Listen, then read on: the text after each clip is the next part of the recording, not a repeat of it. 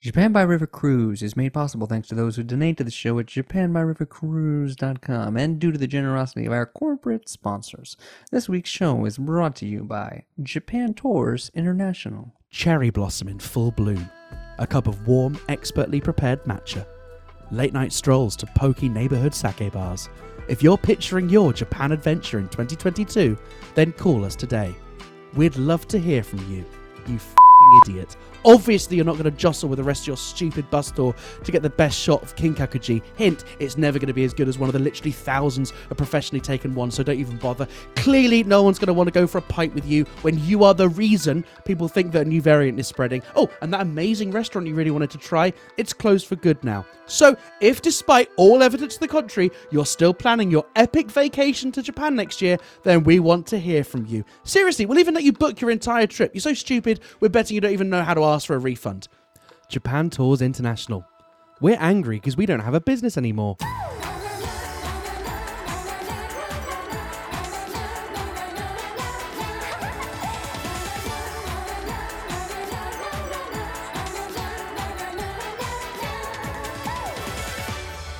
Hello, Brian, and welcome back to Japan by River Cruise. I'm Bobby Judo. And I'm Ollie Horn. And joining us this week is Tobias Harris, the author of the autobiography The Iconoclast, former risk analyst at Teneo, and senior fellow for Asia at the Center for American Progress.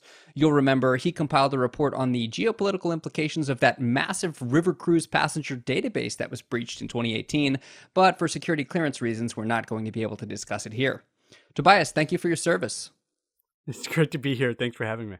On this week's show, critics have called Japanese Prime Minister Kishida too much of a known quantity. And this week, Kishida clapped back with, Yeah, I'm a known quantity, and that quantity is a 62% approval rating, baby.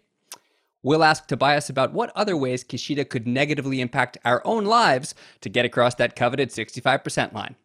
Plus, Ollie's got your weekly river cruise recommendation. Ollie? Yes, Bobby, this week's recommendation is for Corker's first gender neutral river cruise. I'll be interviewing later in the show all the people who are inexplicably angry about this. Fair warning, there are a lot. Also, we'll check out the Celebrating American Animation River Cruise in Akihabara. Set sail with all of your favorite animated characters from The Simpsons, SpongeBob SquarePants, Adventure Time, and more, right here in Japan. Now with 100% less humor and 3,000% more merchandise. All that and more coming up, but first, it's Soap Talk.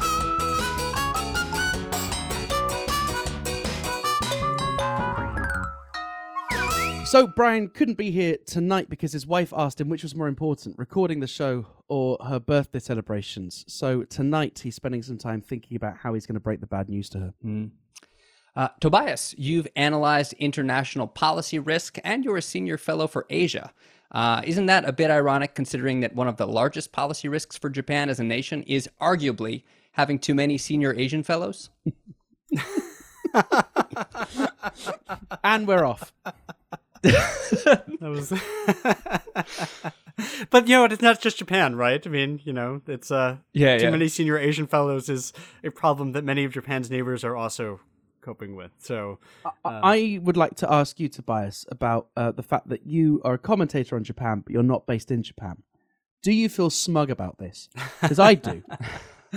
um, I mean, look, I I miss Japan, and you know, would love to be back and commentating about Japan from Japan um, as soon as the borders are open for me to do so. Um, but you know, sometimes I, I mean, look, just having distance can be healthy, you know, and and thankfully these days, you know, I've got my streaming TV and my newspaper subscriptions, and you know, the delightful chatter on Twitter, and you can, you know, you can glean a lot from that, and sometimes All right.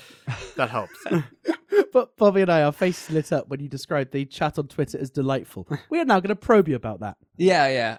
Um, we're we're very involved in the uh, Japanese hot takes Twitter sphere, and on Twitter, everyone has an opinion, especially about Japanese culture and Japanese politics. But you've had an entire career where it's been your job to have a well-informed opinion about Japan. So, so I'm curious as to what you think of the state of kind of Twitter discourse in the Japanese Twitter sphere. Well, you know, look, I, I, you know, also you know started sort of my career doing this as just you know an anonymous blogger writing about Japanese politics. So you know I've I've you know been a, a, person talking online about Japanese politics for a long time. Um, and you know and a lot of that blog discourse has now moved to Twitter. So there's some quite good. Uh, analysis I think available on Twitter. I think you know people have found a way to use it as a uh, valuable medium for sharing good articles and things like that. But at times, you know, I I think um, there are things I see that um, are irritating, and and the most notable thing being, you know, the you know the the regular uh, expression that Japan is somehow not democratic, or just you know sort of matter of factly. Of course, Japan's not a democracy, and I think it is just such, it's just bullshit. it is just right. bullshit. So, so w- without naming names of people who routinely get things wrong, like Jake Edelstein, Hey, hey, hey. what? uh, It's Jake Adelstein. Oh, that's right. Yeah. yeah. if I'm going to be rude about him, I'm going to be rude correctly. Uh, enemy of the show. and Uh, and most frequent guest after Rochelle Kopp. Uh, what uh, what are the takes? whi- Like, what are the most common takes which you think this is just lazy? People are just saying this because other people say it. You know, well, I've seen a number of very bad takes about Abe. Um, you know, and oh, he's you know, well, you know, he's a Nazi, or he's you know, and look, like the the Japanese right wing, there are plenty of um, odious opinions on the Japanese right wing, but you know, the point is that you, I mean, they're a fact of life, and if you're going to look at them, it's worth getting them right and sort of understanding where they're coming from, which is why I ended up writing an, an almost 500 page book about Abe because I thought it was important to get some of the the nuance right. I mean, look, there I, I you know, I'm and I did not write that book as a fan of him, but I thought it's important to understand and, and to get the facts right. And just too often, I think um, there are a lot of uh, lazy assertions about the right when there's plenty of legitimate criticisms to make, and people are just too, you know, just you know, just too um, loose with the with the facts. I think about about the right wing. How big a gap is there between the bad hot takes in the English language Japan politics Twitter, Twitter sphere and the Japanese Twitter sphere? Oh, there's got to be a much more diverse range of of all sorts of takes, good, bad, and just batshit crazy in the Japanese. yeah i mean you know and, and and which is which is fine you know like when you're when you're sort of talking online about your own country's politics you know there's sort of a the sort of forgiveness you know it's a democracy you can have all you know, whatever it's your you know you're welcome to have whatever mm. opinions you want and it's you know it's not you know people people can have whatever opinions they want online i mean you know there's not there's not a a bad take police unfortunately Well, Bobby does his Um, best. I do. I do my best. because man, some people would be in trouble if there was. um, but you know, it's it's a, if people are in Japan, it would you know, I, I mean, I think, um, I mean, it's almost just as a matter of courtesy, you know, do taking you know doing the work to understand the place where you're living. I mean, I you know, like maybe that's you know curmudgeonly of me and and reflecting my age, but you know that that um you know the and the, you know the, the fact is i don't think there's an excuse because i do think there's a lot of really good analysis out there and a lot of really good insight and you don't have to work that hard to find it. And so you know you know ultimately i, I mean i would just like to see people just like put in the work and, and do you know try to find Yeah. it where it I- exists I'd like to see that. I'd also like to see people more willing to kind of be like, "Whoops, I made a mistake." I, I don't know so much about the political uh, takes, but I'll see a lot of like Japan culture takes or Japan like bad English takes, and I've seen. I think I saw somebody criticizing like Japan's wet aged beef. There was some shop that had a sign that said wet aged beef, and wet and dry aging for beef are, are a thing, and it wasn't English. And I pointed that out, and they were just like, "Yeah, but it's funny." It's like, yep, it's, it's funny, but it's also inaccurate. It's not funny for the reason that you originally Yeah. said. well, at this juncture, uh, You know what, Ollie? You're, I can see you're looking for a segue. Just go. Speaking of wet aged beef, okay. the segues the segues to this next section get worse every week. All right. So speaking of wet aged beef, we need to thank people for uh, buying us wet aged beef money.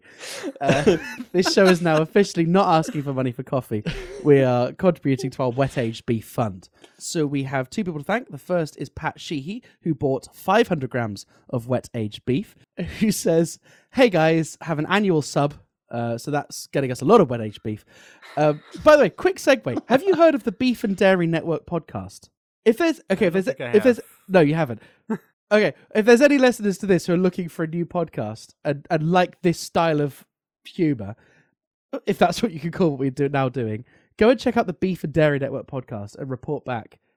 Try an episode, you'll piss your pants laughing. Anyway, Pat Sheehy says, Have an annual sub. Your work brings me a lot of genuine enjoyment, and I wanted to say thanks in the best way possible money. Wrong. Money's the second best way possible. Bobby, what's the best way possible? Wet aged beef. That's right. Hope the barbecue is going well. can you barbecue wet aged beef? You Probably can, not. It you won't can. see ya.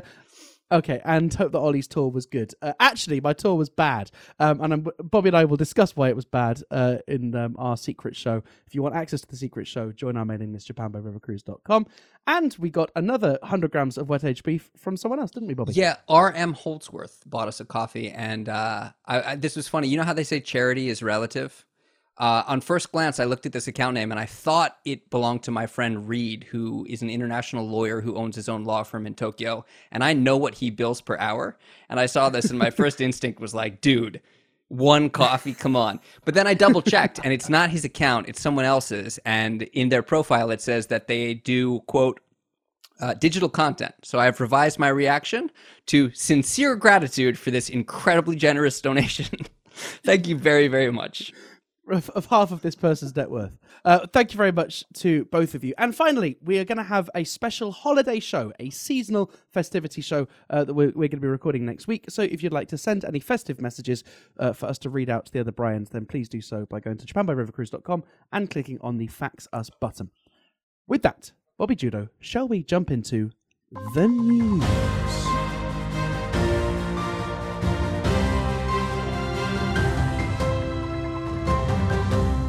Bobby Judo, what's in the news this week? Prime Minister Kishida's approval rating is up, uh, which is something that I read in a series of articles that all seem to find the smuggest looking picture of Kishida I have ever seen. Um, does this mean he's starting to come into his power? Tobias, could you give us uh, a little bit of an idea of how you see the current power dynamics in the LDP? Well, after you know Kishida, when he won the LDP's leadership back in uh, late September, you know he came in with some pretty disappointing approval ratings, certainly compared to his predecessors, and you know it certainly looked like he was not going to have uh, a honeymoon period. And after uh, a surprisingly strong performance in the general election at the end of October, he now I think is belatedly enjoying that honeymoon, and I think. Um, whereas you know the talk when he first took office was well he's you know a puppet of Abe he's a puppet of Aso um, he's not going to uh, you know he, he doesn't have enough power of his own. Now at least he, you know I think has shown you know by winning an election shows you know, you know I think look the party loves a winner and so he showed that he was a winner. Um, he was given the opportunity to really choose his own secretary general in a way that he hadn't been when he first won, uh, when Amari suffered a, a rather embarrassing uh, defeat in his own seat, although in his own district, even though he, he did he was revived uh, via proportional representation, and so you know that that gave. Um, Kishida a chance to, to move Motegi over from the foreign ministry to the LDP secretary generalship, and then pick his own man uh, and longtime Abe rival uh, Hayashi Yoshimasa as foreign minister. And so all of that, I think, allowed him to flex his muscles a little bit. Um, he's he still has the same problems he had before, though. You know, he, he is the relatively moderate or liberal head of a party that has a very strong right wing, and is going to be watching everything he does. And if he if he is perceived as uh, deviating from what they want, I think they will let him hear it. So I've I've heard you speak in the past about this idea that Japanese prime ministers don't have as much political power, as much political control over shaping policy and making decisions uh, as kind of administrative heads in other countries. Um, to what extent is Kishida kind of beholden to to fall in line with what other people in the government want him to do? Well, I mean, you know, for the past quarter century or 30 years or so, I mean, the prime ministers have gotten stronger. They have been able to set the policy agenda more than they had uh, sort of pre 1994. Um, and and so you've had, I mean, you've had a, a big shift really in favor of the prime minister, and, and Abe um, promoted that and then took advantage of that during his long tenure.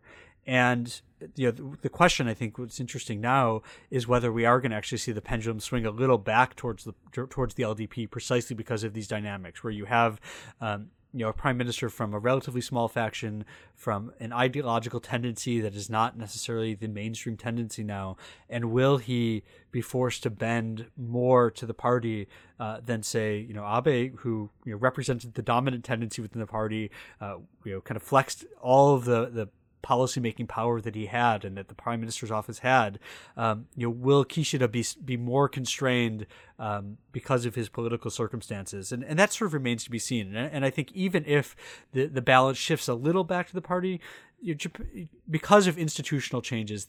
Uh, Jap- you know, Japan's prime ministers are just so much stronger than than they used to be in the past, and they they are capable of deciding what the government should do in a way that um, you know many Cold War era prime ministers would have envied. But are, are they stronger just because they're better at managing their party? I mean, some of it is that. Some of it is just that the, the LDP has changed in, in so many. You know, that the factions they still exist, um, but it's unclear.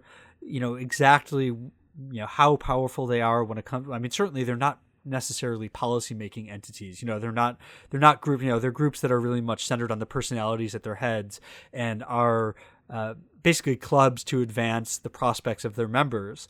Um, but even then, you know, when when prime ministers form their cabinets, you know, they're not necessarily hewing to a strict factional balance, maybe like they did in the past.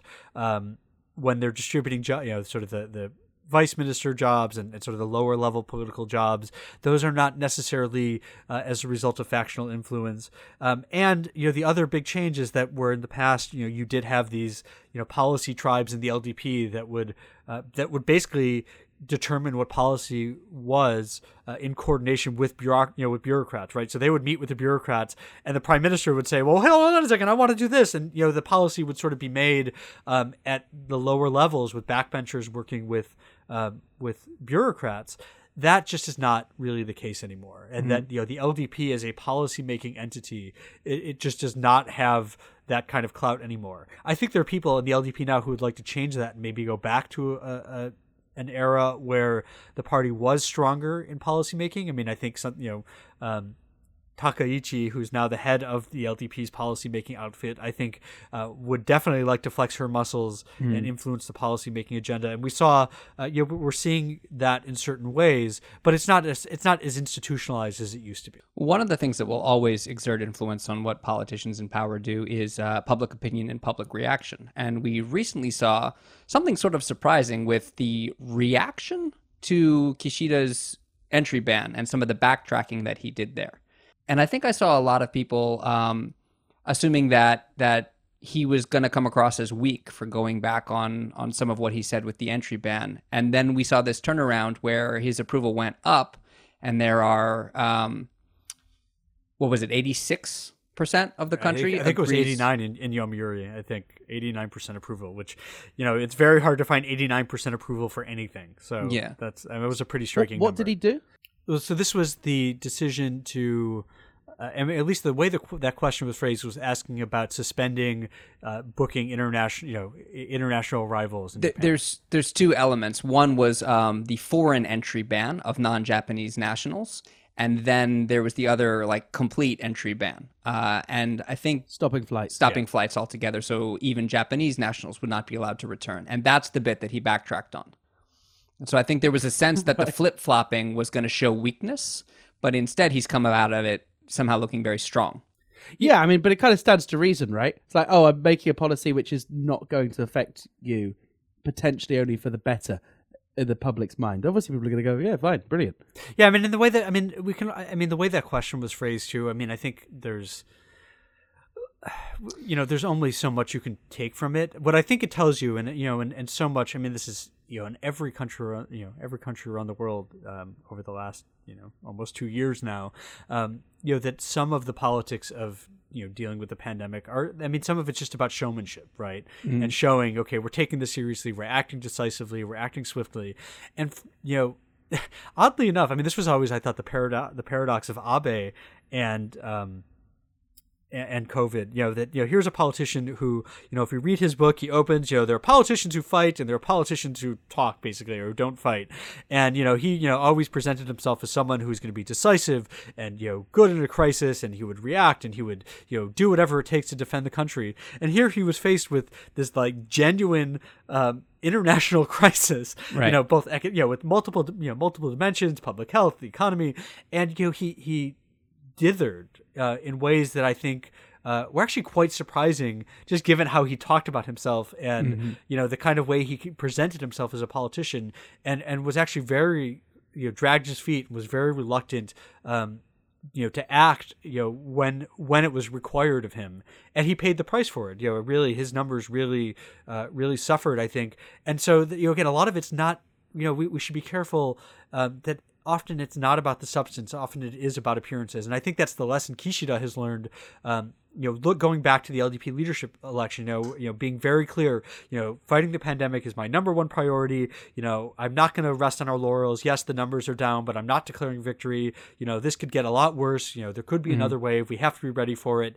And I think he's learned the lesson that a lot of the you know benefiting politically from the pandemic. I mean, and that sounds maybe kind of like a weird thing to say, but you know, to, to make it, uh, you know, to, to not suffer, you know, what you know, in ways that Suga and Abe did, that you have to be willing to to to look strong and to look decisive, and Even if what you're doing is not scientifically sound or yeah, I mean, I mean, and that yeah, I mean that it's very much it's not necessarily about um, the best policy or the right, you know, that a lot of it is about you know showing that you're taking it seriously, and and maybe that um, is a knock on democracy, and and you know why are people so easily you know sort of impressed by that, but um, but that seems to be how the politics of, of COVID have played out. there is a distinction between the politician themselves looking strong and their policy making being strong and consistent. I remember when I first subscribed to The Economist, which was back in 2013, the first issue I got was that the cover said, uh, Is it a bird? Is it a plane? No, it's Japan. and it was a picture of Abe dressed as Superman with the word Abenomics underneath. And that that legacy of kind of Abe being of Abe being linked with the economy and Abe himself being kind of a, a, a- a strong one track minded leader carried through his premiership and, and back to when he returned. Is there any chance of Kishida generating that same kind of image about himself linking to one key policy? You know, it's it's it's hard because I think you know it, it goes to show the influence Abe had and that he has, I think, constrained the options available to every one of his successors. You know that, um, you know, so so in the end, he you know he he kind of wrote the the the blueprint or you know drafted the blueprint, and it it is very hard to see what room Kishida has. Um, to chart his own course or to come up with his own vision. And you know that yes, he's he's talked about you know new Japanese capitalism, but then when you look at what's actually being proposed under that, uh, they're all things that were done during the Abe years. And maybe that's because he was around for so long, and and Abe had a kind of throw everything against the wall and, and see what sticks approach to to economic policy making. But the reality is, I mean, he tried a lot of things, and it's at the moment it is very hard to see um, anything really that Kishida is doing that's dramatically different than things that Abe tried. Well, talking about new capitalism and Abenomics, um, even that recent stimulus package that Japan approved, I mean, recently approved its what second largest ever economic stimulus package. Did Abe kind of pull the strings on on that behind the scenes as well? So he's he has been quite vocal about this particular stimulus package, and but but again, even more than pulling the strings, it's it's it's actually even bigger than that. And for me, you know, I think the most I think I saw an article where he said he he was quoted as saying something that was roughly along the lines of like, "I told Kishida to do it, and he's going to yeah, do it." Yeah, yeah. I mean, yeah. I mean, I, I, you know, that and what maybe we need to take some of that with a grain of salt because I think, I mean, again, because I think there was so much pressure pushing in the same direction. So for Abe to say that, you know, I, I issued the marching orders, I mean, I think it was bigger than that. But also, he can take credit actually for something bigger, which is, you know, the LDP in 2012 when he became leader again um, was in many ways a fiscally hawkish party.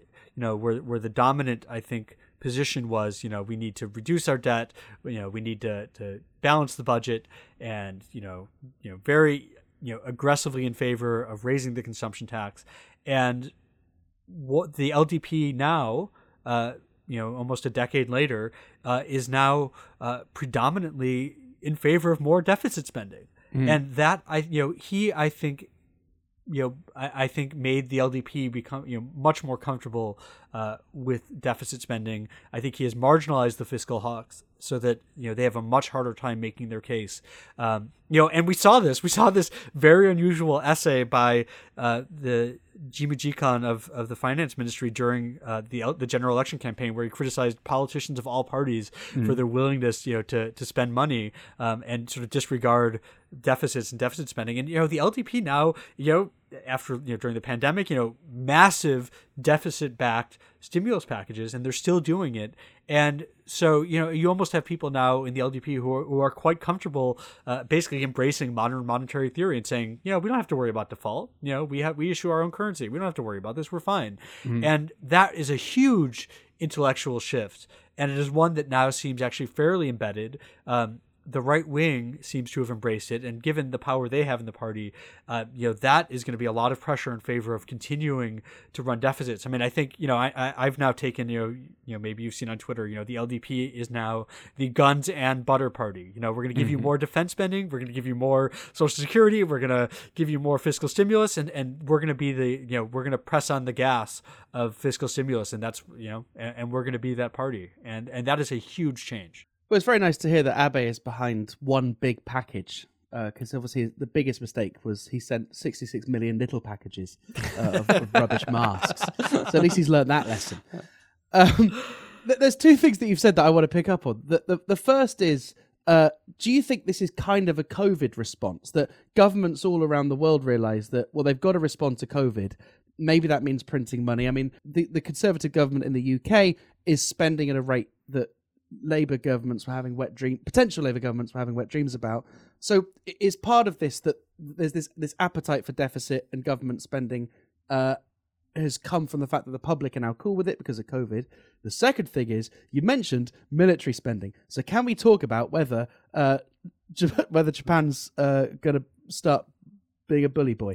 So first, first, first, let's talk about uh, this deficit and whether that's a, a temporary thing where it's only possible because there's an appetite for it because of COVID. And then later, can we have the scary scary talk, please? Sure. Uh, so, I, I, mean, just quickly on to the first question. I mean, I think you know some, of course, you know, COVID, you know, such a, a unique situation and emergency that it, I think it led a lot of governments to uh, shed their inhibitions about deficit spending. You know, and also you had had years of very low interest rates. You know, and, and I think you know you look at low, you know, oh, we can borrow and, and not you know not worry about uh, how much it's going to cost us to pay it back. And that's actually, I mean, the remarkable thing about Japan's giant debt mountain, you know, that everyone talks about. You know, you you know their, their interest payments. Um, considering how big that is, you know, when you're paying, you know, virtually no interest, you know, it's you know fine. You know mm-hmm. you can you can you can you know it's, it's sustainable. Um, is it sustainable forever? This is the exact same conversation i had with my wife about buying the house.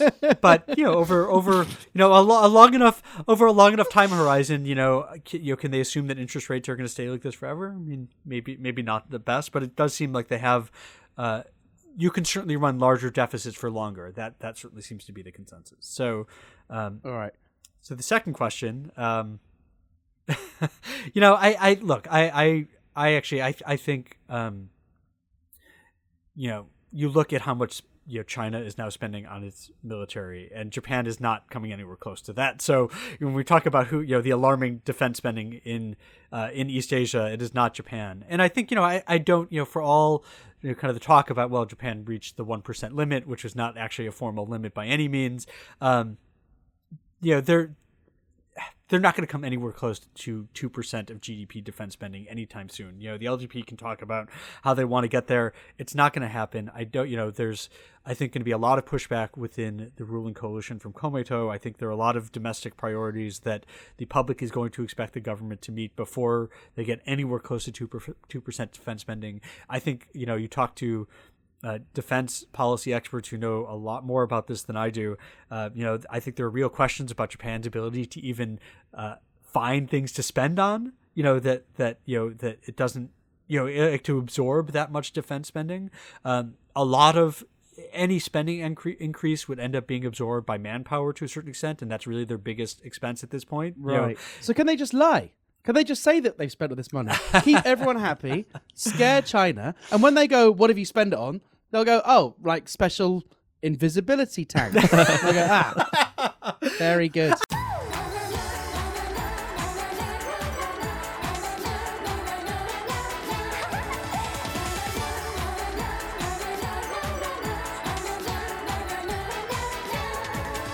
Hey, thanks very much for listening to this episode 110 of Japan by River Cruise. Don't forget, Christmas is coming up, and the most important person is you. So buy yourself a monthly membership to Japan by River Cruise at buymeacoffee.com forward slash Japan by River Cruise. And thank you to our guest this week, Tobias Harris. Tobias, it really was a pleasure talking to you.